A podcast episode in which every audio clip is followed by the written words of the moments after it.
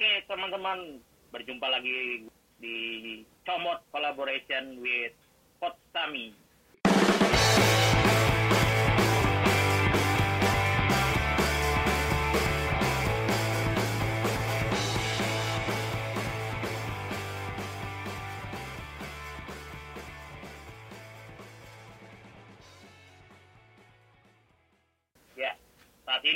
bersama gue saat ini ada Alvin dari Potsami.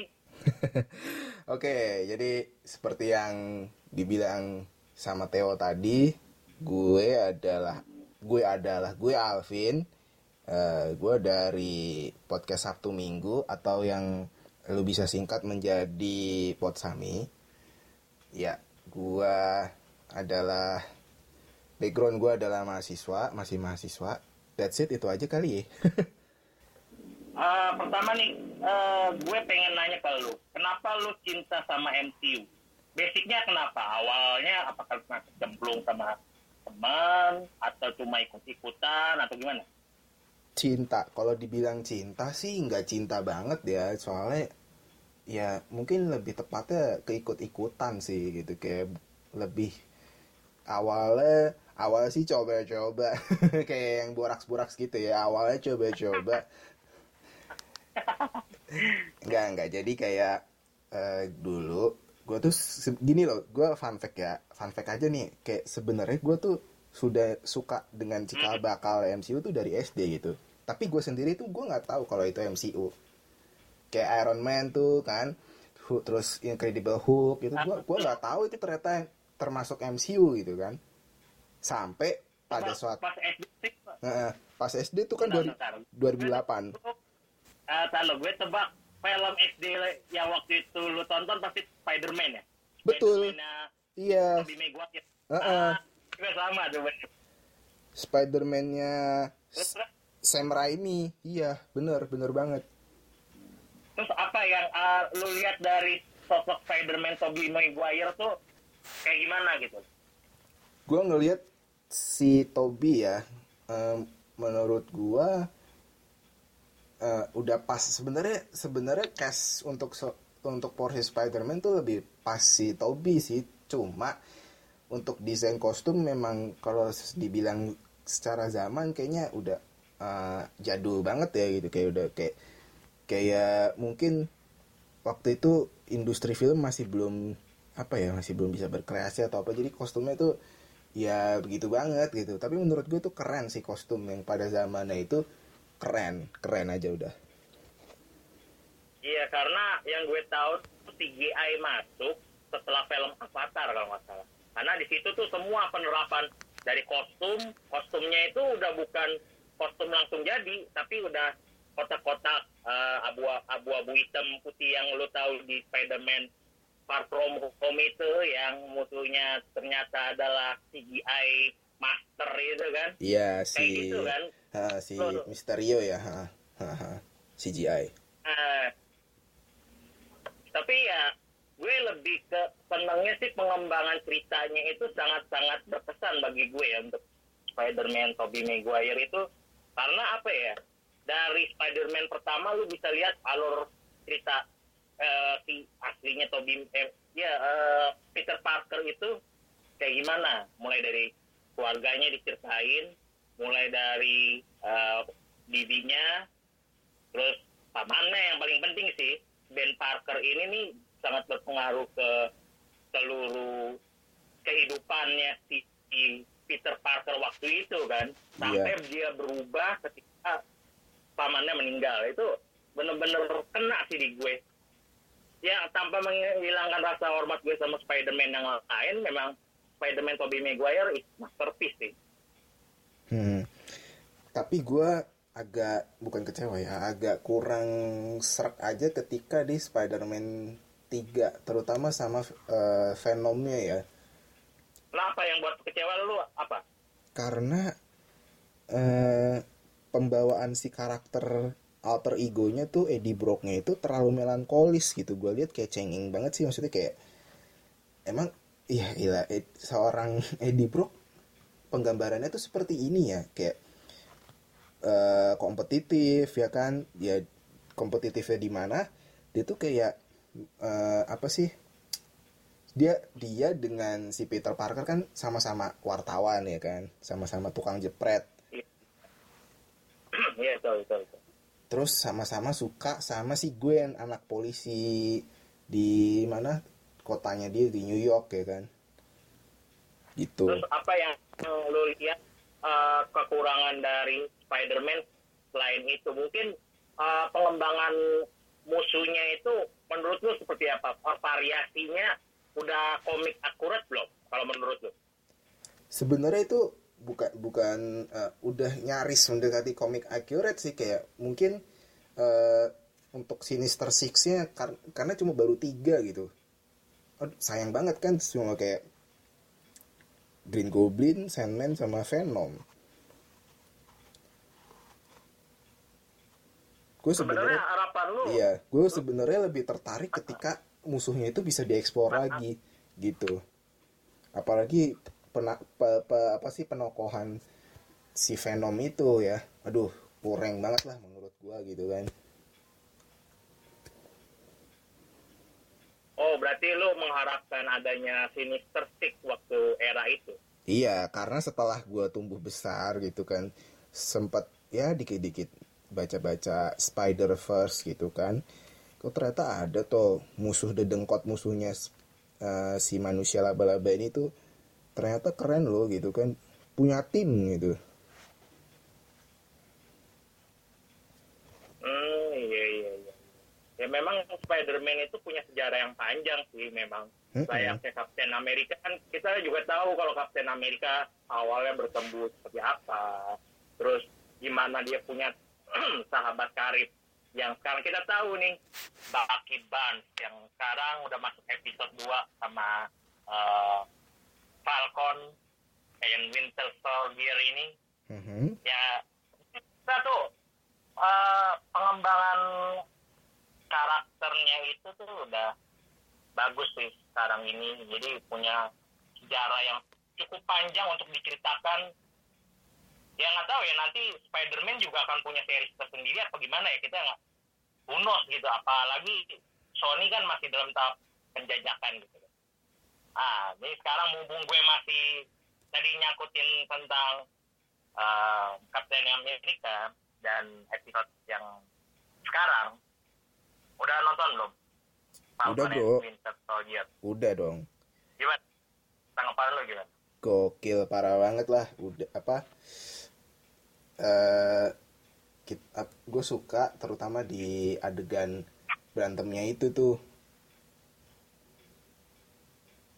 Sama ketika ini eh, pas di sin-sin mendekati akhir tuh yang akhirnya si Baki ini dibebaskan ya. Kan sempat ditahan tuh di, di, di pos polisi. Dibebasin tuh. Terus ketemu sama si anak songong itu tuh. Siapa namanya? Si US agent itu. Oh John. John John Walker ya. Itu gue nilai songong loh. Emang maksudnya baik tapi tapi kok lebih kayak humble break gitu ya orangnya ya kan? Dia tuh kayak gue eh, gue tuh nggak mau gue nggak mau seperti Steve.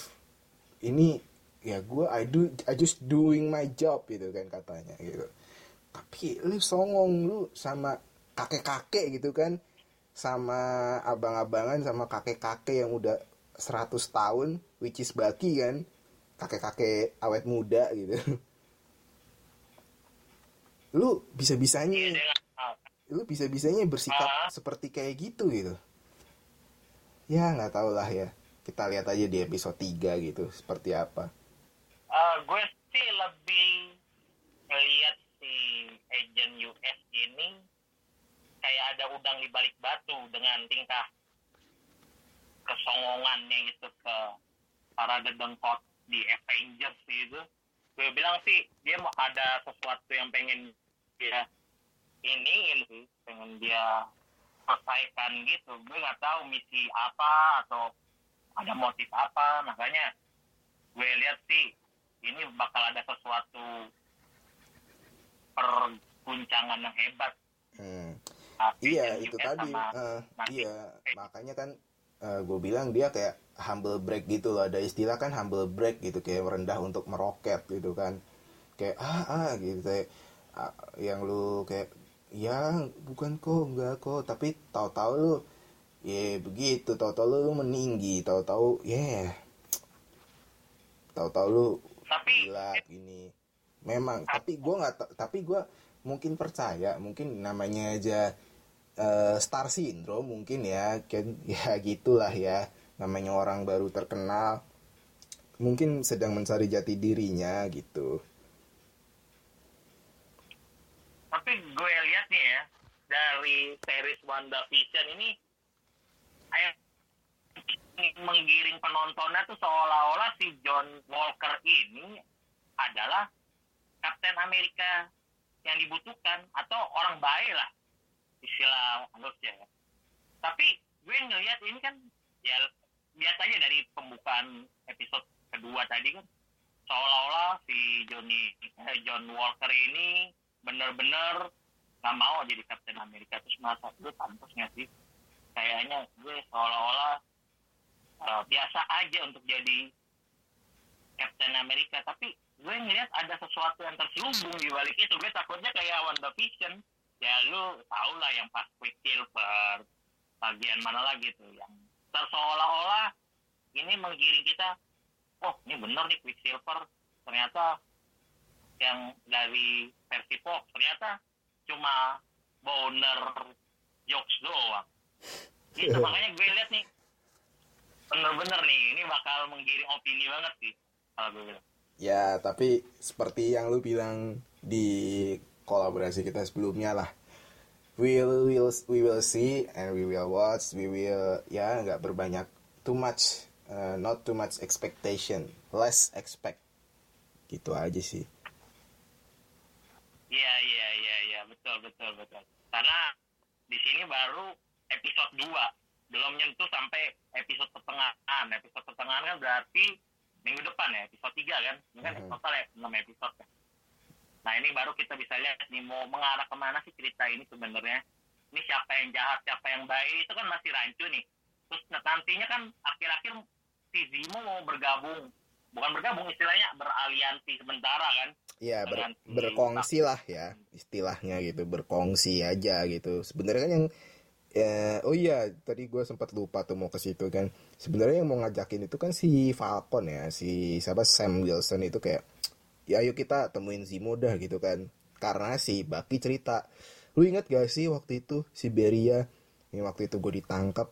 Nah si orang ini kayaknya cocok deh dia tuh tahu segalanya tentang Hydra gitu oh ya udah skui kita ke sana gitu istilah kasarnya gitu kan Tapi menurut lu beresiko nggak dengan adanya Zimo? Ya secara ini masih lawan ya, hmm. lawan um, villain bener-bener berbahaya bagi Avengers ya. Dia bergabung, apakah ada pergolakan lain di antara kubu Avengers kan kita pernah tahu. Menurut lu kayak gimana nih dengan bergabungnya Zimo nanti? gini mungkin ini teori liar gue kali ya. Gue tadi sempet abis nonton tuh gue juga berpikir kayak bisa jadi kayak begini. Plot ceritanya adalah kita kan sudah diperkenalkan oleh Johnny John Walker aka US Agent aka the new Captain America. Nah eh, dan habis itu diperkenalkan lah walaupun belum banyak kayak dimunculin cuma di akhir eh, scene gitu si Baron Zemo. Mungkin nantinya bisa jadi nih bisa jadi Baron Zemo akan menghasut US agent yang di mana lu tahu atau mungkin kita semua juga tahu bahwa Zemo itu paling benci sama superhero. Karena orang tuanya mati di tangan superhero. Dalam arti eh, Zemo itu eh, apa orang tuanya Zemo itu mati waktu pas eh, penyerbuan Sokovia itu kalau nggak salah ya. Kalau nggak salah nggak sih yang di eh, Age of Ultron atau gue nggak tahu lah. Pokoknya Zemo itu paling benci sama superhero bentukan pemerintah. Itu. Makanya di Civil War mereka diadu domba. Iya kan? Iya nggak sih? Lu merasa nggak? Itu teori liar gue Iya, aja iya, sih. iya. Ya. make sense make sense. Nah ini terutama untuk dua jagoan kita ini kan Falcon and Winter Soldier ini kan Bucky Barnes ini akhirnya ja- menjadi sisi yang antagonis di depan pemerintah karena melihat ini nggak cocok nih ini nggak pantas. Karena lu lihat sendiri kan pas adegan itu kan susah eh, mati-matian.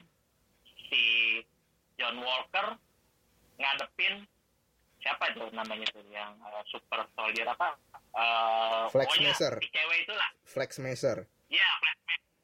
ya dari perwakilan kelompok itu tuh itu aja udah ngos-ngosan gue bilang wah ini kok Captain America kok ngos-ngosan begini gimana mau lebih dapat musuh yang lebih susah gitu loh Iya iya iya iya. gue bilang yakin apa Captain America kayak begini modelnya gitu Heeh.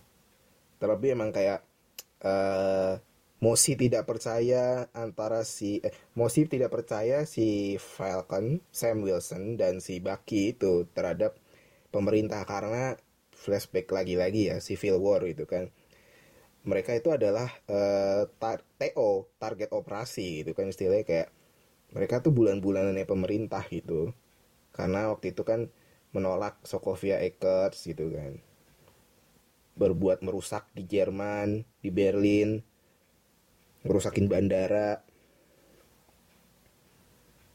Eh, tetapi yang gue lihat ya eh, selain sisi pemerintahnya itu ada sisi humannya dari si Bucky Barnes ini tersentuh ya, ya gue, gue tersentuh jujur pas dia bilang eh, kalau nggak salah ya itu ngapain sih ngerain tameng itu ke pemerintah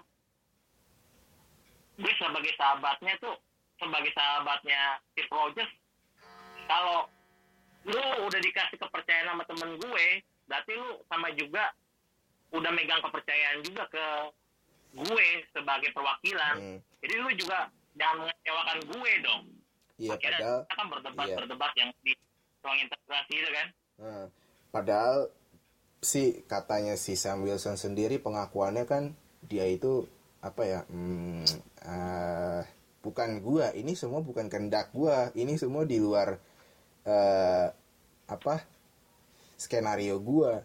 Ini asli gua nggak tahu sama sekali gue sedang bekerja di sini. Maksudnya di sini kan dia memang sedang lagi beroperasi di angkatan udara kan di US Air Force gitu kan si bak eh, Baki lagi si Sam Wilson itu gue juga nggak tahu harus berbuat eh, seperti apa gitu. Dia bilang kayak gitu. Gue kalau jadi si tapi- Sam Wilson sih bakalan kayak Ah.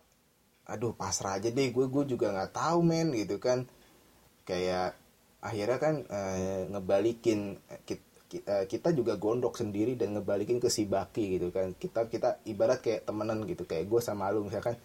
Lalu sendiri ngapain ngurusin kehidupan gue gue juga udah capek begini-gini terus. Gue udah capek diincer jadi pem, eh, jadi inceran pemerintah. Gue udah capek jadi eh, disalah-salahin terus. Keluarga gue nggak ada yang ngurusin. Misi gue berantakan gitu. Ya dia mungkin di episode 2 ini kayak ini adalah eh sisi deep sesi deep talknya mereka berdua gitu. Dan se- sesi reuni gitu kan sesi reuni bisa dibilang gitu kan. Eh, tapi ngomong-ngomong ya gue ngeliat duo dynamic ini gue ngingetin kayak dulu zamannya film Last Hour zamannya Nah, Chris Tucker yang lo sendiri bakal ngeliat gitu kekocakan mereka berdua ah, sama ah. lain berantem. Chris Tucker Jackie Chan itu kan ya? bisa iya dia bisa nyelesain masalah walaupun berantem berantem kayak gitu itu yang gue salut.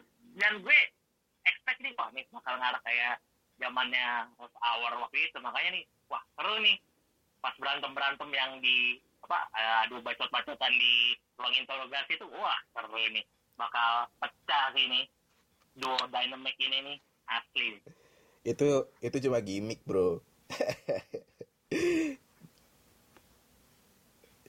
Itu ya memang aslinya mereka mereka berdua sih kocak sih. Iya. Kalau gue lihat sih akan di explore lagi ke depannya gitu.